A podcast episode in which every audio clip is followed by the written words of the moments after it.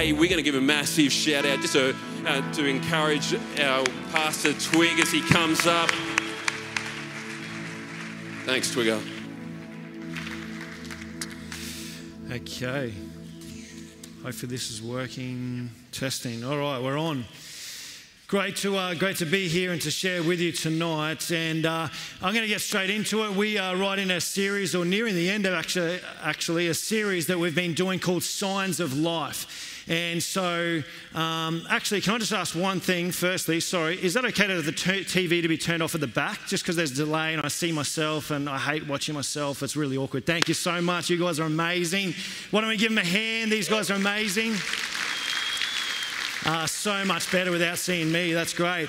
Uh, so, we are in this series at the moment called uh, Signs of Life, and we're looking at some of these uh, powerful moments where Jesus does some miracles and it, it, it sort of creates a sign or it's revealing something in this moment. What is, what is this, this miracle pointing to?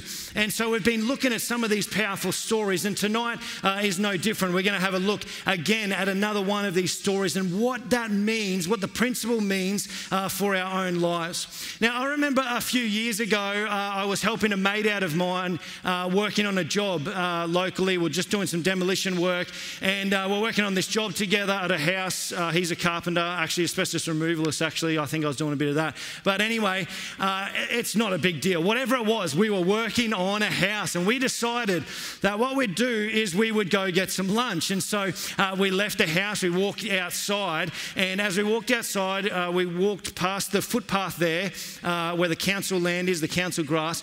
But something caught my eye uh, at the corner of my eye as we were walking to the car, and I noticed this magpie. I always have these animal stories, don't, don't I? Uh, I've got another one. Oh, by the way, if you were here a few weeks ago, I spoke about a uh, gecko, and every man and his dog asked me afterwards, What happened to the gecko? So I just want to quickly say the gecko, I got it free, it's alive, and there's generations of geckos that are in your houses because of it. So, uh, but anyway, so I walked walked out and uh, I noticed in the corner of my something in the corner of my eye on the grass nearby. And as I walked by, I looked and I saw this, this magpie uh, sitting on the ground. And I looked a bit more closely and he looked weird. Like I've never really seen him kind of one like laying on the grass like that in that sort of a state. And I thought, oh, what, I wonder what's going on here. And I walked over a little bit closer and he was dusted. I mean, he was in a really bad way, uh, pretty crook. He looked pretty sick. And again, I don't know why, but my heart went out to it. And I don't know why either because the amount of times these things have swooped me and swooped you and swooped everyone else. And, uh, and but my heart did. I went out to him. I thought, this guy's in a bad state. And I said to my mate, I said, check this out. Like, he's not good. And we got a little bit closer. And sure enough, he wasn't moving. And you know what birds are like. You get anywhere near them and they quickly fly off. But he was not moving. And I thought, what are we going to do? Like, he's really crook. But he was like trying to get up and he was, but he was sick, really sick. And so my mate happened to have a bottle of, I don't even know if they're still around, I haven't seen them for a while, but a bottle of, you know, that vitamin water. And he had a bottle of vitamin water and he was drinking that. And he goes, Oh, I got an idea. And so he took the cap off it. He poured a little bit of vitamin water in the cap. And then with the vitamin water, we kind of just pushed it over to little magpie and sort of almost pushed it over to his beak. And uh, it was sort of a bit of a joke. We were like, Oh, there we go. He'll be right now. A bit of vitamin water, no worries at all. And so we jumped back in the car. We went and got lunch and we came back. We parked exactly where we were. And then I got out of the car and I went to walk back in the house and I looked and I said, Oh my goodness. And I turned to my mate. I said, check, check this out. And he's like, he's got the worst memory ever. He's like, oh, what, what? I said, the magpie, it's gone. Like it's literally gone. I mean, this thing was dusted and dead. And uh, we looked, and sure enough, it was completely gone. And, and we couldn't believe. I said, it's got the vitamin water. It's amazing, this stuff, the vitamin water. And, uh, and so we kind of have a bit of a laugh about it today. And I can't remember if the lid was there or not. Maybe swallowed the lid and died anyway of, you know, uh, plastic in its um, intestines or something. But, but, um, but it was a. It was a magpie miracle. It was amazing. It was a, a, uh, a resurrection of a magpie. So another amazing miracle. And we investigated the area very well. I mean, there was no feathers hanging around, so I knew a dog or cat hadn't got it. It must have just been the vitamin water. Amazing. But anyway, So, the resurrection of a magpie. But what I'm talking about tonight is again a, another resurrection story, but far more important than a swooping magpie, that's for sure. A resurrection story that we discover in the Bible that has tremendous impact and points us to something so important as it relates to our own life uh, and, and the principles uh, in the Bible here. And so we're going to go through this a little bit. It's in John uh, chapter 11. There's quite a lot of passages here, and I decided between the four and the six. What I'll do is I'll paraphrase a little bit and we'll just go through it a little bit uh, together now. So, starting in verse 1, it says this. Now, I'll say this as well. Many of you will be familiar with this story. For some of you, you've never heard it uh, before. So, it says this A man named Lazarus was sick. He lived in Bethany with his sisters, Mary and Martha. And this is the Mary who later poured the expensive perfume on the Lord's feet and wiped them with her hair. Her brother Lazarus was sick. It might come up on the screen. Yeah, we got it there. Her brother Lazarus was sick. So the two sisters sent a message to Jesus telling him, I love this, Lord, your dear friend is very sick. So they send this message to Jesus. Uh, their friend, uh, their brother, sorry, Lazarus is in a bad way. He's sick. And they know, they've seen Jesus do miracles. They know what he's capable of. And they send a message to Jesus, in essence, to say, Come and heal Lazarus. I love how they do it though. It's quite creative. They could have just sent a message to say, Look, just come and heal him, Jesus. Would you do this for us? But they say this, Your dear friend. In the NLT, it says that, but interestingly, in another version, in the NIV, it says, the one you love. They send this message Jesus, the one you love is very sick. And I love that. It's almost like, almost like um, reminding Jesus, hey, remember, this isn't just about, this isn't just about us. This isn't just for us. Remember, you love him too, Jesus. You love Lazarus. Would you come and revive him? Would you come and heal him? Would you do something in his life? I don't know about you, but have you ever prayed a prayer like that, almost praying the promises of God back to himself? Maybe it's uh, someone you deeply love and you'd love to see come to faith, come to know the fullness uh, found in God. And you've prayed. You've prayed, God, I, I, I pray for this person. I love for them to come to know you, break into their life. Lord, I know you want this more than I want this. Your word says, God, remember, your word says that you don't want any to perish. You pray the promises back to God Himself. They're desperate. They're, they're, they're, they desperately want Jesus to come and they remind him, remember, Jesus, this is the one that's, that you love also. But when Jesus heard about it, he said, Lazarus' sickness will not end in death. And then he says this, which is pretty interesting. No, it happened for the glory of God, so that the Son of God will receive glory from this. So, this is so powerful, verse 5. So, although Jesus loved Martha, Mary, and Lazarus, it says he stayed where he was for the next two days. Now, I don't know about you, but when I read this, I think, okay, so Jesus even acknowledges that he loves Lazarus deeply. And not just Lazarus, he loves Mary and he loves Martha. And they cry out to Jesus in great desperation Would you come and do a miracle? Would you heal Lazarus? We know you love him, Jesus. And the response is this so interesting. It says, So although Jesus loved them, he stayed where he was for the next two days. So he loves them and yet he doesn't go to their aid. Have you ever considered that at times? I mean, how many times?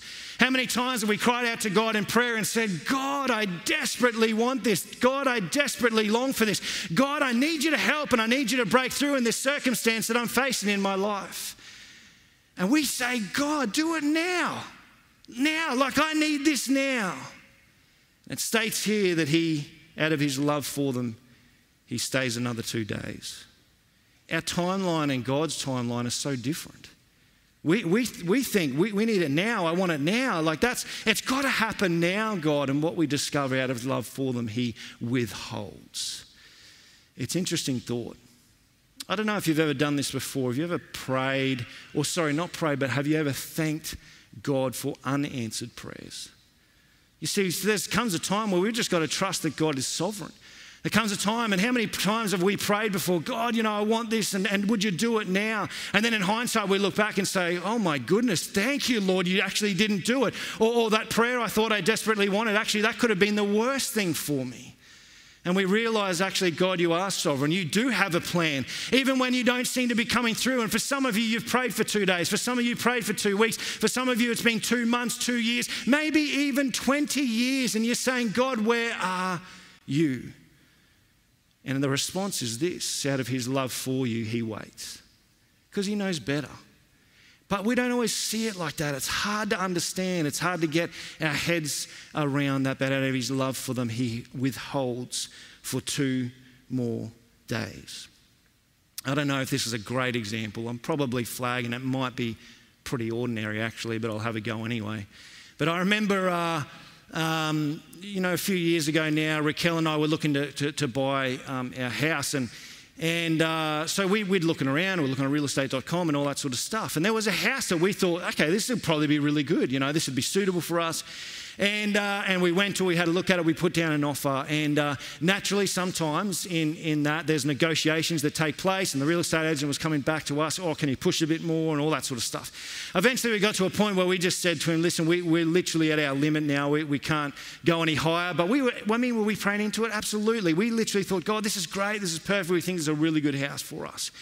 And so we were praying into it, and then the real estate agent said, Yeah, it's just a little bit more. We're really close. We're really close. I understand he's working for the client, he's working for the seller. We're really close. Can you just push that? I think it was about 5,000 bucks. He's like, You just need that little bit more.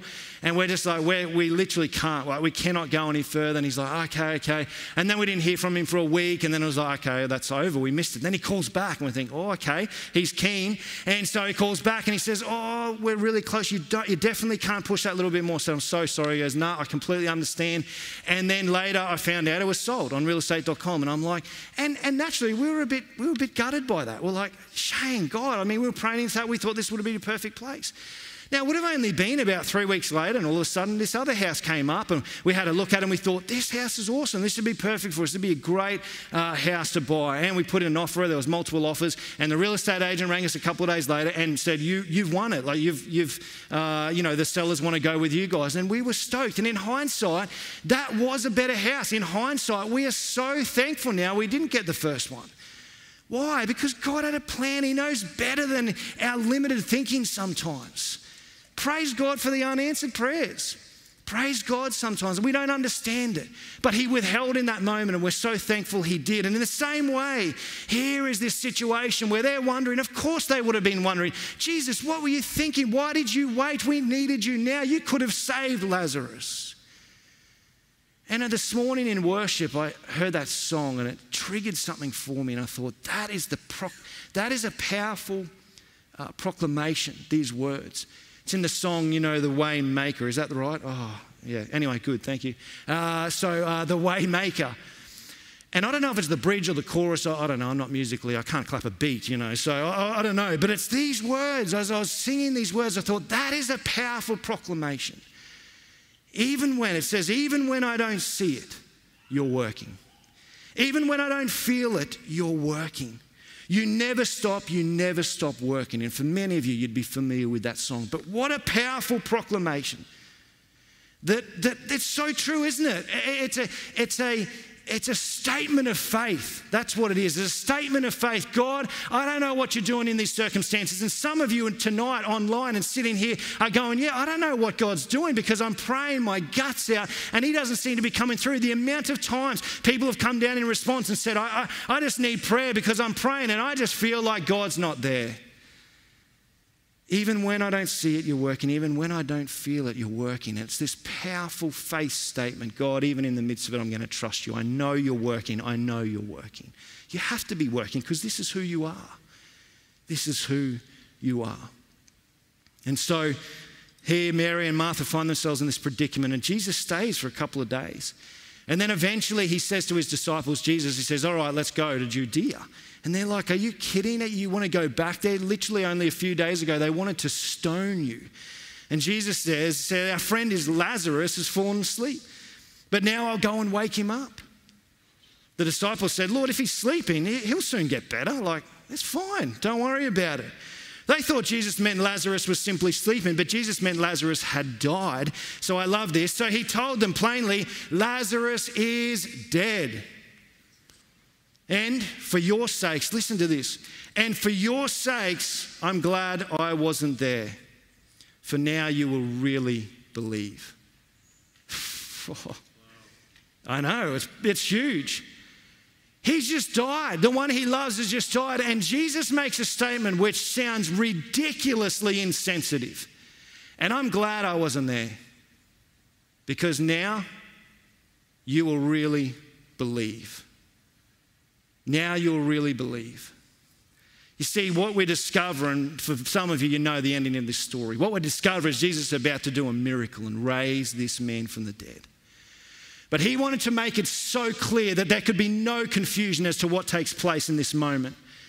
Sometimes I, I, think we need to get to a place in our life where we know beyond we know that that had to be God. Sometimes I wonder if God lets us get to a place where we're in such dire straits, in such need, that we get to a place where we cry out to God and say, God, I'm done. I'm finished. I'm dead. I cannot go on any further. And then, often then, is the resurrection miracle that we so desperately need.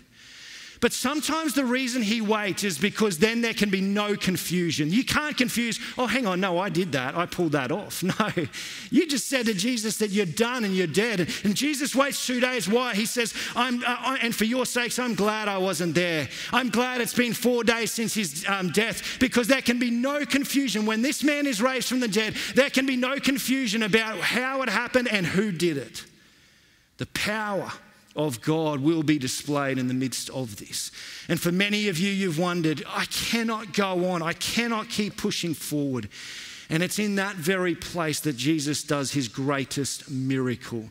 You see, you wouldn't know if it was a miracle if you could do it in the flesh. If you could just keep going along and doing it, then you'd never recognize, oh my goodness, look at the hand of God taking place in this situation.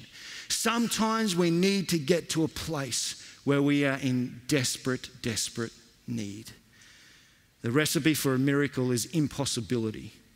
And he made it very clear that, I mean, the body would have been decomposing four days, the stench, like there, there, could be no confusion. Oh, you know, if Jesus came back and kind of resuscitated him or something, people would go, well, that's amazing, absolutely. But, you know, he didn't raise him from the dead. But Jesus wanted to make sure this is super clear, no doubt about it. This is a full blown resurrection. The recipe for a miracle sometimes, the recipe for a miracle is impossibility. And sometimes we need to get to that place where we just, God comes through and we know only God could have done such a thing. I was reminded of this earlier in the week, actually. I've been speaking a little bit in some of the local high schools and chaplains and stuff like that. And recently I spoke in a chapel this past week, and I thought to myself, I should um, uh, and it's hard for them at the moment because they can't sing in chapel. And so I thought maybe I should take someone with me. And I thought of uh, Edgar Conlon. He, he uh, is part of Dion Church. And I, I, don't know, it was just a God thing. And I thought of him the night before and I said, mate, so last minute, normally my way. But, um, but uh, do you want to come with me to this chapel tomorrow? Crazy circumstance. He said, I'm actually available. And he came out and and this week, and I think a couple of weeks ago, we did it as well, but he came out and he got up to sing, and it's amazing. And I G'd it up big time. I said to the kids, I said, All right, I've got a friend of mine here who's going to sing a song, and he sings in the shower a little bit, and I think he worked out he's half decent, you know, and so he's going to sing a song for you guys, and I just like fully played it down. And he got up and he said, he, it just reminded me, he said, you know, um, he shared a little bit of his story, and he just said, you know, um, I still get really nervous coming and playing guitar and singing. And he said, um, Oh, my story is that, you know, a few years ago, I just always had this deep, deep desire to want to sing for God. And he said, I had no voice, like I was a terrible singer. And it's true, like he used to say, you know, like people, he'd try and sing at home and stuff like that and around people, and they'd say, Edgar, like, please shut up, mate. Like, your voice is so bad. Like, he said, oh, my wife would be like, Edgar, please stop singing. Like, it was that awful. That's what he reckons. And so he's sharing this with the young people. He's saying, and so, but I, he said, one night I remember distinctly just praying. He said, God, and I just want to say, uh, this mightn't happen for everyone, okay? So don't go home and do this. But he prayed and he just said, God, if you would give me a voice, I'd give it back to you. I'd just give it back to you and I'd just sing for your glory. And he said two weeks later, he's in a bus with Dion and heading down to some men's conference. And Billy, out of the blue, just goes, Edgar, why don't you get up and sing a song, as you know, uh, as he would. And, uh, and he's thinking, oh, goodness, like, and he goes, oh, okay. And he just felt prompted to do it. So he gets up on stage And he said he just opened up his voice and started singing. Now, again, don't go home and pray this and said, Pastor Twigg said, if I pray this, I get an epic voice. But he got up and he sung and he said it was one of the most powerful things. And men came in their droves afterwards saying that was the most powerful thing we've ever heard. That was phenomenal. And so I kind of played it down and he got up to sing. And man, alive, when you hear his voice, I mean, he's got a voice like an angel. It's ridiculous. It's insane. And he starts singing and tingles start going down your spine. It's unbelievable. Let me just say this because it reminded me he really can't take glory for it. You know what I mean? Like he literally cried out to God, God, my voice. Uh, sucks. My voice is really bad, is probably a better way to put it. Like, my voice is really bad. God, if you just gave me a voice, I'd, I'd give it back to you. And he can't take glory for it. Like, he can't say, oh, yeah, you know, I'm self taught, I'm amazing, all that sort of stuff. He just gives it back to God. And sometimes we need to get to that place so there can be no confusion. Like, is this just me in the flesh or is this truly the power of God at work? But this happens in all sorts of areas of life. I thought of a friend of mine in business again, and some of you familiar with the story, but again, he just drove and drove himself. He thought success, he wanted to achieve success in business. 10 years he worked so hard, and he got to a point in sheer desperation in the car park of his business. He said, God, I can't do this. I literally can't go on any further. And God, God said to him, Who is your God and where's the fruit? And he realized he woke up every morning with the business on his mind. He went to bed every night with the business on his mind. He said, God, the business is my God.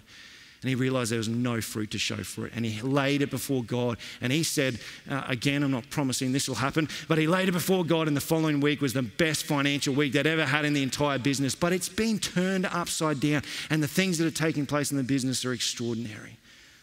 And he can't take credit for it. It is the power, the resurrection power of God taking place in and through the business. And some of you are here tonight and they've got all sorts of different circumstances and things going on in your life. And what you need, I just, I, I, maybe it's an encouragement, I don't know. But I just pray you'd be encouraged tonight as you come and you go, God, where are you? I'm desperate. I need help in this situation. I don't feel like I can go, go forward. I literally am dead. I'm done. I'm, I'm finished.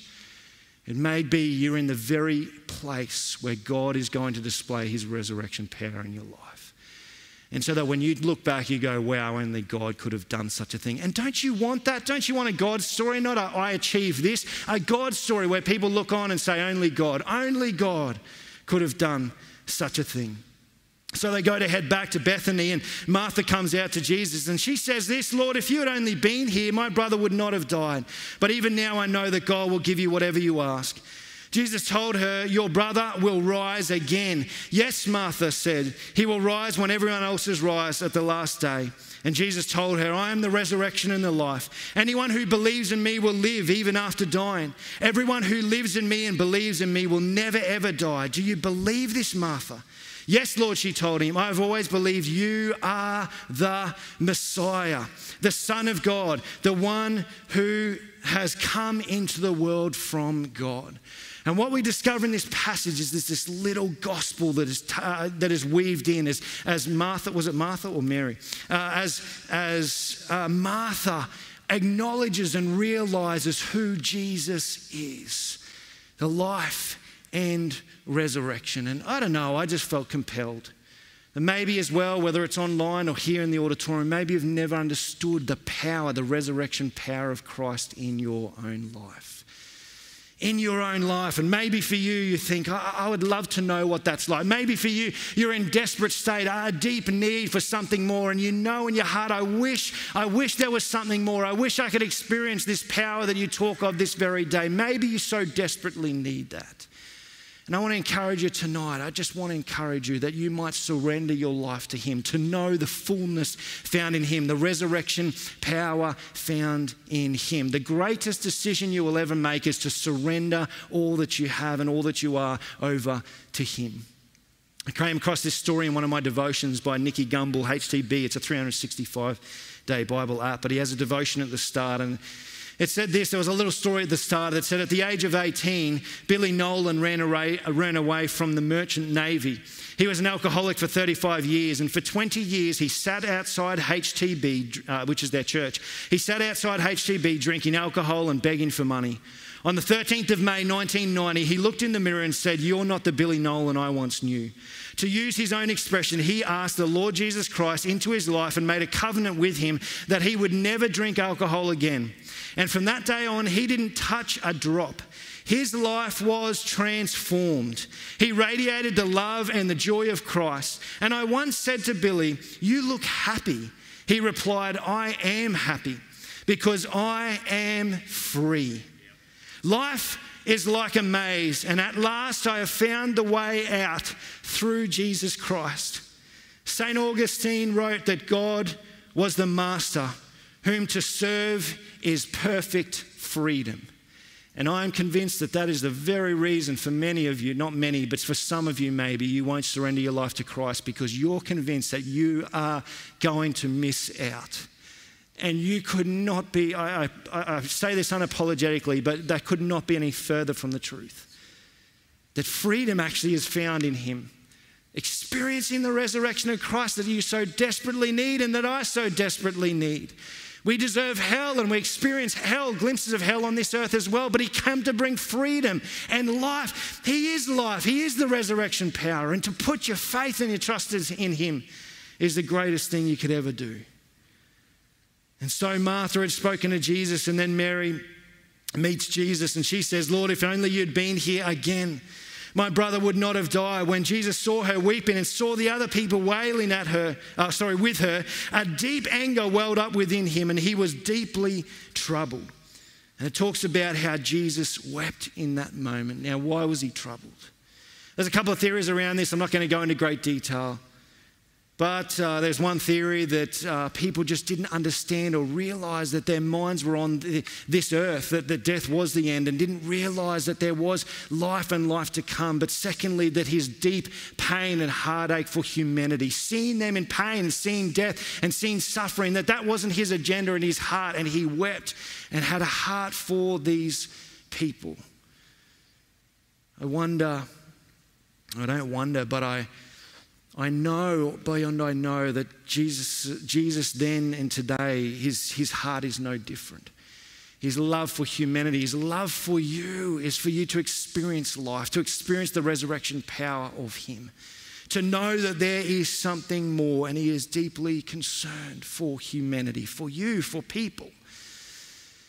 Um, I don't know, like I said before, I I've been going through schools lately, and I don't know what it is, but God's just breaking my heart afresh again for, for people, and particularly young people. I've never felt like this before for young people and youth, and I just feel like God's laying on my heart the, the possibility of what could take place amongst young people. Imagine winning a school for Christ. Imagine winning some, some influential people for Christ. And maybe it's because I've been speaking in some of these schools, but my heart is bleeding in a way I haven't felt before. My mum's concerned, actually. Mum, I just want to clear up. It's just for people. I, you know, she's been talking to Pete and she's talking to my wife. Is, is David okay? You know, he seems to be upset in a lot of his sermons lately. Uh, but but it's, that, it's that heart for humanity. And as I'm walking through these schools, I, I don't know, I just, I just, my heart's breaking. My heart's breaking. And if you've ever sat with me, certainly in a corporate prayer meeting, it's that same principle again. I, I don't know the answer. I don't know what it's going to look like, but, but in a way, that is the answer, isn't it?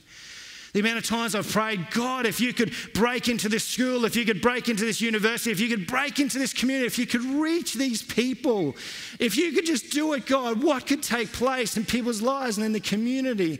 And as I pray that so many times, I've prayed, God, and I don't know how to do it. I don't know how to do it, but you do. And in a way, that's the very place we need to be. If we thought we could do it, then we'd know, oh, that wasn't God, that was just us. We need a God work. We need a, we, we need a resurrection power of God to, to come through our local schools, through our universities, through our communities. We need the resurrection power of God. And it's got to be by Him. Jesus' deep love for people.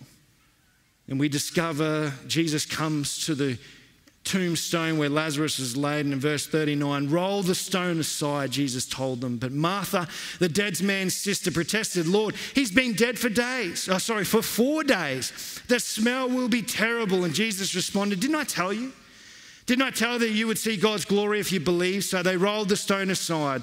And then Jesus looked up to heaven and said, Father, thank you for hearing me. You always hear me, but I said it out loud for the sake of all these people standing here so that they will believe you sent me. Then Jesus shouted, Lazarus, come out. I'm so glad. Uh, he said, notice that Lazarus come out, spoke the name of Lazarus. If he didn't, could you imagine the people coming out of the graves if he just said, Come out? And all the people of all the graves would be coming out. He said, Lazarus, come out. And Lazarus and the dead man came out. His hands and feet bound in grave cloths, his face wrapped in headcloth. Jesus told them, Unwrap him and let him go. There could be no confusion around this miracle. There can be no confusion of what's taken place. I mean, Lazarus had been buried for, for four days. And Jesus does a remarkable miracle. What's this pointing towards? What's this sign in this miracle as we look at this? What, what is this showing us? I, I think it's just showing us what Jesus said earlier in the chapter. I think the Bible is saying that Jesus is the life and the resurrection. I think he's just proving that. That's what he's doing. And he says in his prayer, I did this out loud so all these people might see, so they might know that I am the life and I am the resurrection. That resurrection power is in me. I think that's what it's pointing to, honestly. I think that's what it's saying. And like I said earlier, I think there are times in our life where we just, uh, that God lets us get to a place where we desperately need Him so that we can see the resurrection power take place. It's, it happens in this story. They're, they're in absolute desperate need. And, and you know what? It's impossible. Like, surely, surely a dead person can't come back to life, but his power is revealed in a remarkable way. And like I said, for some of you here tonight, you come and you, you're desperate, you're in desperate need for God to work powerfully. And you are in a prime position for the resurrection power of Christ to come and work in and through your life in a way that there can be no confusion as to what it was. We had a leaders meeting this past week. Apologise to the leaders because you heard it earlier in the week, but I'm just going to share it again. But we had a leaders meeting this week, and as I was speaking to one of our young adult leaders um, about this, this story about the young adults in our connect groups and how they kind of originally got started, he said, I've never heard that before. And I thought I've told the story a thousand times. And he goes, No, I've never heard that before. And I, I, do remember, you know, those early days when I'd just come to faith and I was serving here in the church, and Nathan was young adults pastor at the time, and he was running young adults, and, and I jumped on board and I was helping him. I'd come and put chairs out and all that sort of stuff. But over time, he began to give me more and more responsibility, and he was involved in broader things of the church, really uh, getting to a point of almost like an executive pastor role here in the church. And uh, we used to do a service called Ignite on Wednesday night. It was just a young adult service every single week. And I remember I was super pumped about always always been really uh, passionate about working with young adults. And, and throughout the year, things were going great and the service was growing. It was amazing and all this sort of stuff was so exciting. But as about halfway through the year, all of a sudden the year continued on and it really started to drop off, really started to, to pitter away. Uh, and, and, and it was, it was, it was kind of it was sad. Like it was heartbreaking. It was really heartbreaking to see it kind of fall away. And we'd gotten to the point in the middle of the year, there was heaps of young adults coming for the size of the church that we were at that time, like 13 years ago, whatever it was. But at the end of the year, I mean, it had dwindled to literally nothing. And it was so heartbreaking. And it was just, I just thought, God, what are you doing in the midst of this? And I was struggling. And I remember our third last service, because I remember this recently, our third last Ignite service. Uh, I mean, it would really, it would really dwindle to nothing. And and so we used to do these services. And, and, by this stage, the band came out. I was there. Nathan was there. And we had one other key young adult leader that was there as well. And he must have seen, man, this is not going well. And so he, to a young adult service, he invited his parents to come. You know, so, so we just had me and then uh, our, this key leader and his parents sitting there. The band got up, they played, and I just stood in the front and this other key leader, and uh, the band played. And I don't know why, but I got up and I preached pretty much to the band and a key leader and his parents. And, uh, and then I got down. And well, we did our second last service, similar thing. Pretty much nearly no one turned up, not even the key leader and his parents turned up this time. And it was just me, Nathan, and the band because they had to turn up. And so, and I don't know why we did it in the end, but we still went ahead with the service. And I was preaching again uh, that night, and the band got up, and literally, no word of a lie, I stood in the front row, and the band played to me. And there, we didn't, the sound guy didn't even turn up. So Nathan was on sound. So I stood in the front row, the band played to me, I worshiped, and then I got up, I preached to the band, and then the band did a response song to me.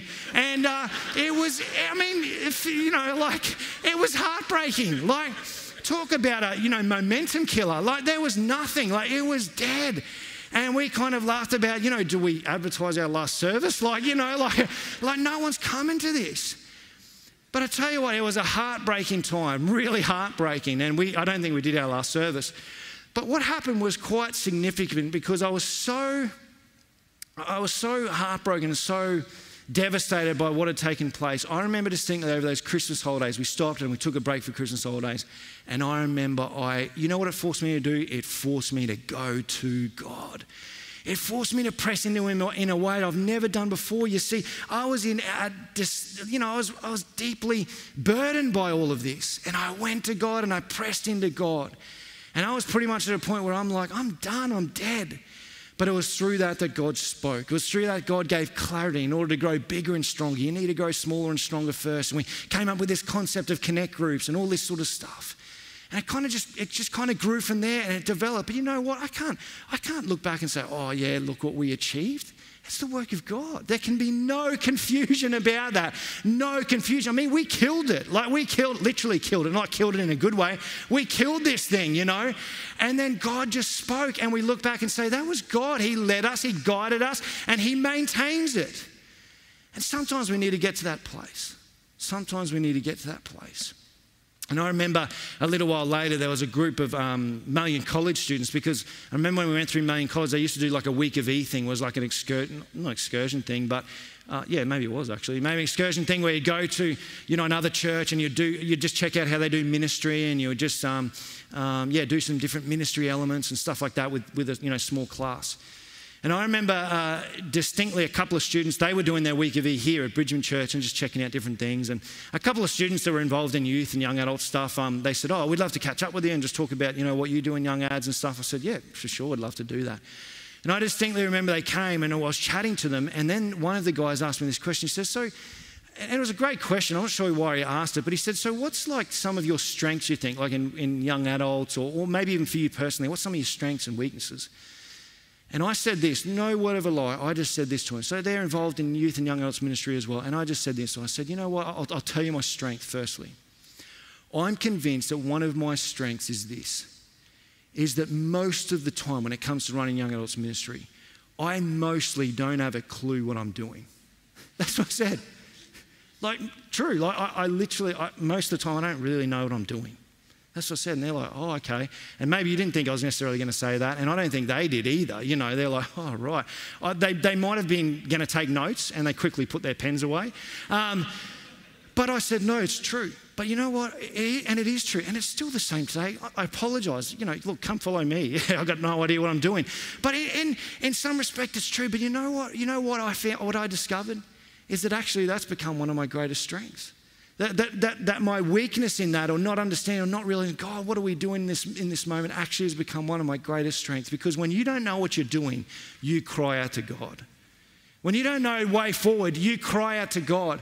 When you get to a place in your life where you're like, I, am done, I'm finished, I cannot go on any further, I'm dead, God, you cry out to God. And it's actually in that moment that then you experience the resurrection power that we so desperately need. I do not want to walk in the flesh. I do not want to look back in years to come and say, Look what I built. It is powerless and it'll achieve mostly nothing in eternal perspective. But I want to see what God wants to do. I want to see the resurrection power of Jesus in and through ministry and look back and say, only God could have done such a thing. That's what I want to see.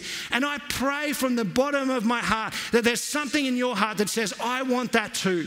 I want that too. Lord Jesus, protect us from ever being a church that think that we can achieve this or do this. That's a disaster. It's an absolute disaster. We need the resurrection power of God. There can be no confusion. No confusion. You know, if you ever get, you know, discouraged if things aren't going well, be very careful. Because you may be tempted to take the glory when things do go well. If you get discouraged and devastated, oh, when things aren't going well, you may be tempted to take the glory when things do. And so here there can be no confusion as to what's taken place. The resurrection power of Jesus, he raised Lazarus from the dead. I'm going to finish with this one last thought.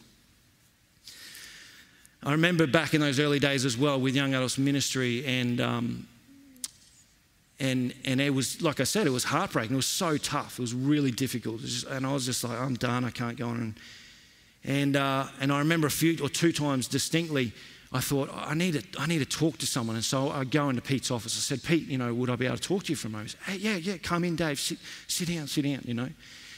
And I'd go into Pete's office and I'd say, Pete, like, I'm just going to pour out my heart. I, am just, I just don't know if I can do this. I don't know what I'm doing around young adult stuff. I can't do this. I literally cannot go on any further. I, I, I think I'm done. Like I'm literally dead. I'm, I'm absolutely done. I cannot go on any further. And so I'm thinking, I, I just need encouragement. And I look at Pete and he's kind of got this cheeky smile, which he sometimes does. He's got this smile on his face. And he says one word to me. He says, Great. And I'm like, that's the most insensitive thing I've ever heard in my life. Like, are you serious? I just poured my heart out to you. Like, I'm done. I can't do this anymore. Surely, in my, in my head, I'm thinking, he didn't hear me properly. So I reiterated again Pete, just letting you know, I can't do this anymore. I'm done. I'm finished. I can't run this ministry anymore. And he replies again, one word super. and I'm like, what is going on here? And I say that, and I, and I, and I say this because this is important. I don't say that in a disrespectful way. I say this actually in a respectful way. Because what I discovered is the principle that Pete understands. Pete is, understands this principle better than any single person I've ever met in my life. You see, Pete realizes that actually it's when we're weak, it's actually when we're at end's rope that then the power of God comes and outworks through our lives. And you see, it's interesting because I went in there thinking, I, I, need compassion. Like, I need someone to encourage me. I need someone to help me. And what I came out with was a perspective shift. I, I probably didn't need encouragement. I, I needed a perspective shift that, hey, David, you're actually in a great place.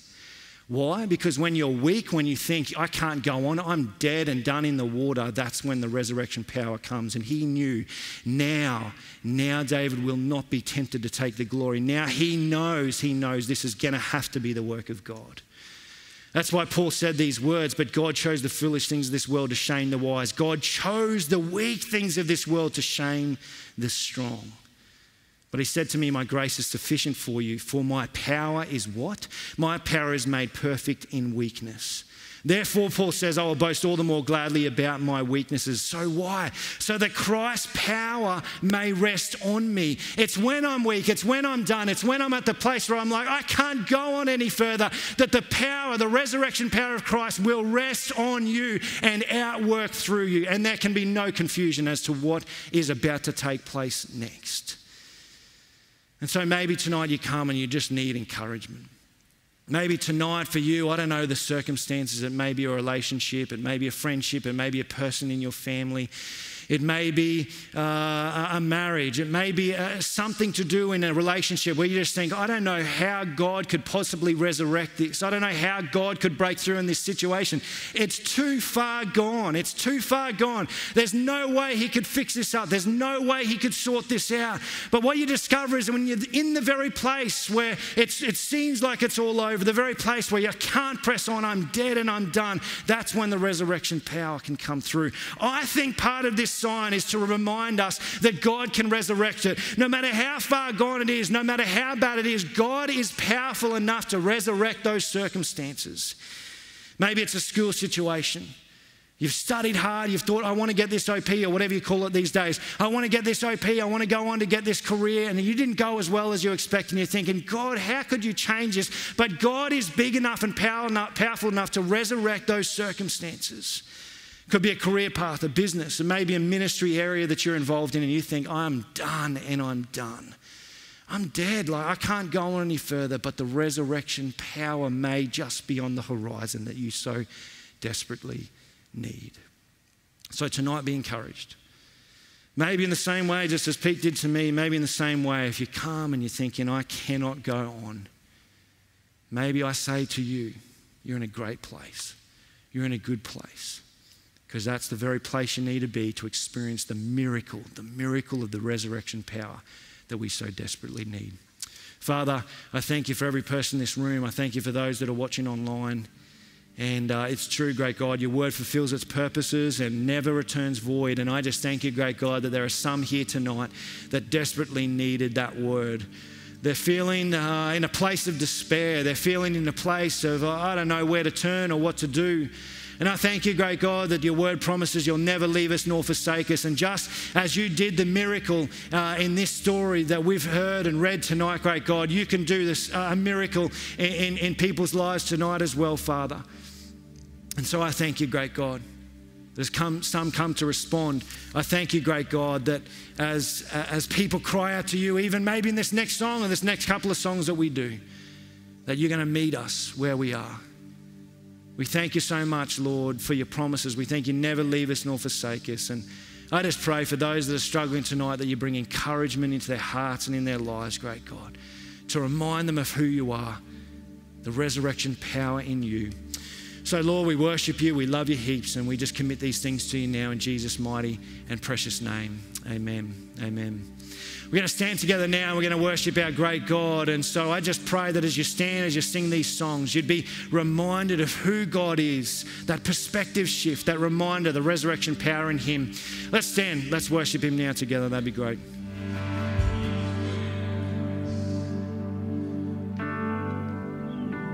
What we're going to do at the this is the end of our series, the Signs of Life. What, we want to do is create a bit of a space of just having a, a bit of a time of extended worship. And in that, we want to do prayer as well. And so, just in a few moments, um, I'll give a bit more information on that. But we want to create a space where we can come and begin to seek God and, and ask God, or maybe there's some needs in your own life whether it's you need a fresh filling of the Holy Spirit, maybe you've never given your life to Jesus. Tonight's the night I'm going to encourage you to do that. Uh, maybe you need healing. Maybe there's restoration. Maybe you don't know what your next steps are. But this is going to be that moment that we're going to do that. We're going to, we're going to spend just maybe another 10 minutes in worship and spend time in prayer. But uh, in this time, we're going to keep live streaming this as well for the, the people that are watching this online. In this time, I'm going to pray and then we're going to go into that. But if you feel free to, if you need to, is to leave. There's never anything to, to force you to stay here for any of this. We just want to create an opportunity to do that. Does that sound clear? And so feel free. There's nothing saying you have to stay here. You can slip out, and uh, we'll be in probably another 10 minutes. If you want to just sit in the presence of God, and allow the Holy Spirit to speak to you. This is what we want to be. We want to be a church that seeks the heart of God. Listen to Matthew 5 3 to 6.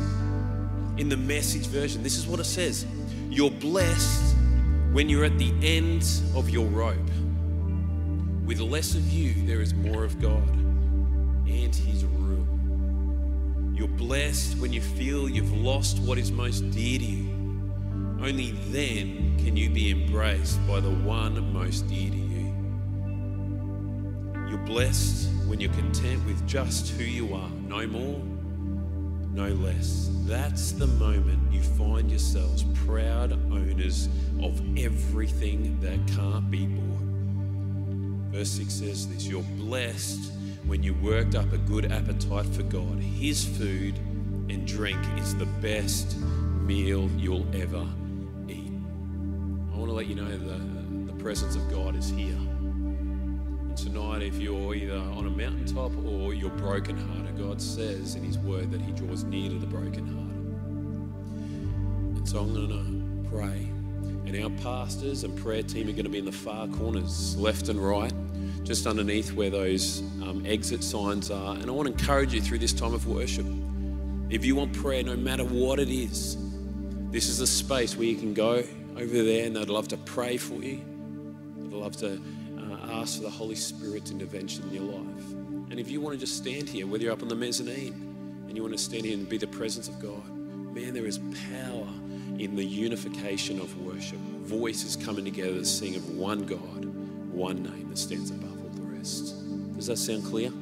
Does that sound cool? If you want to kneel at the cross, you go do that as well.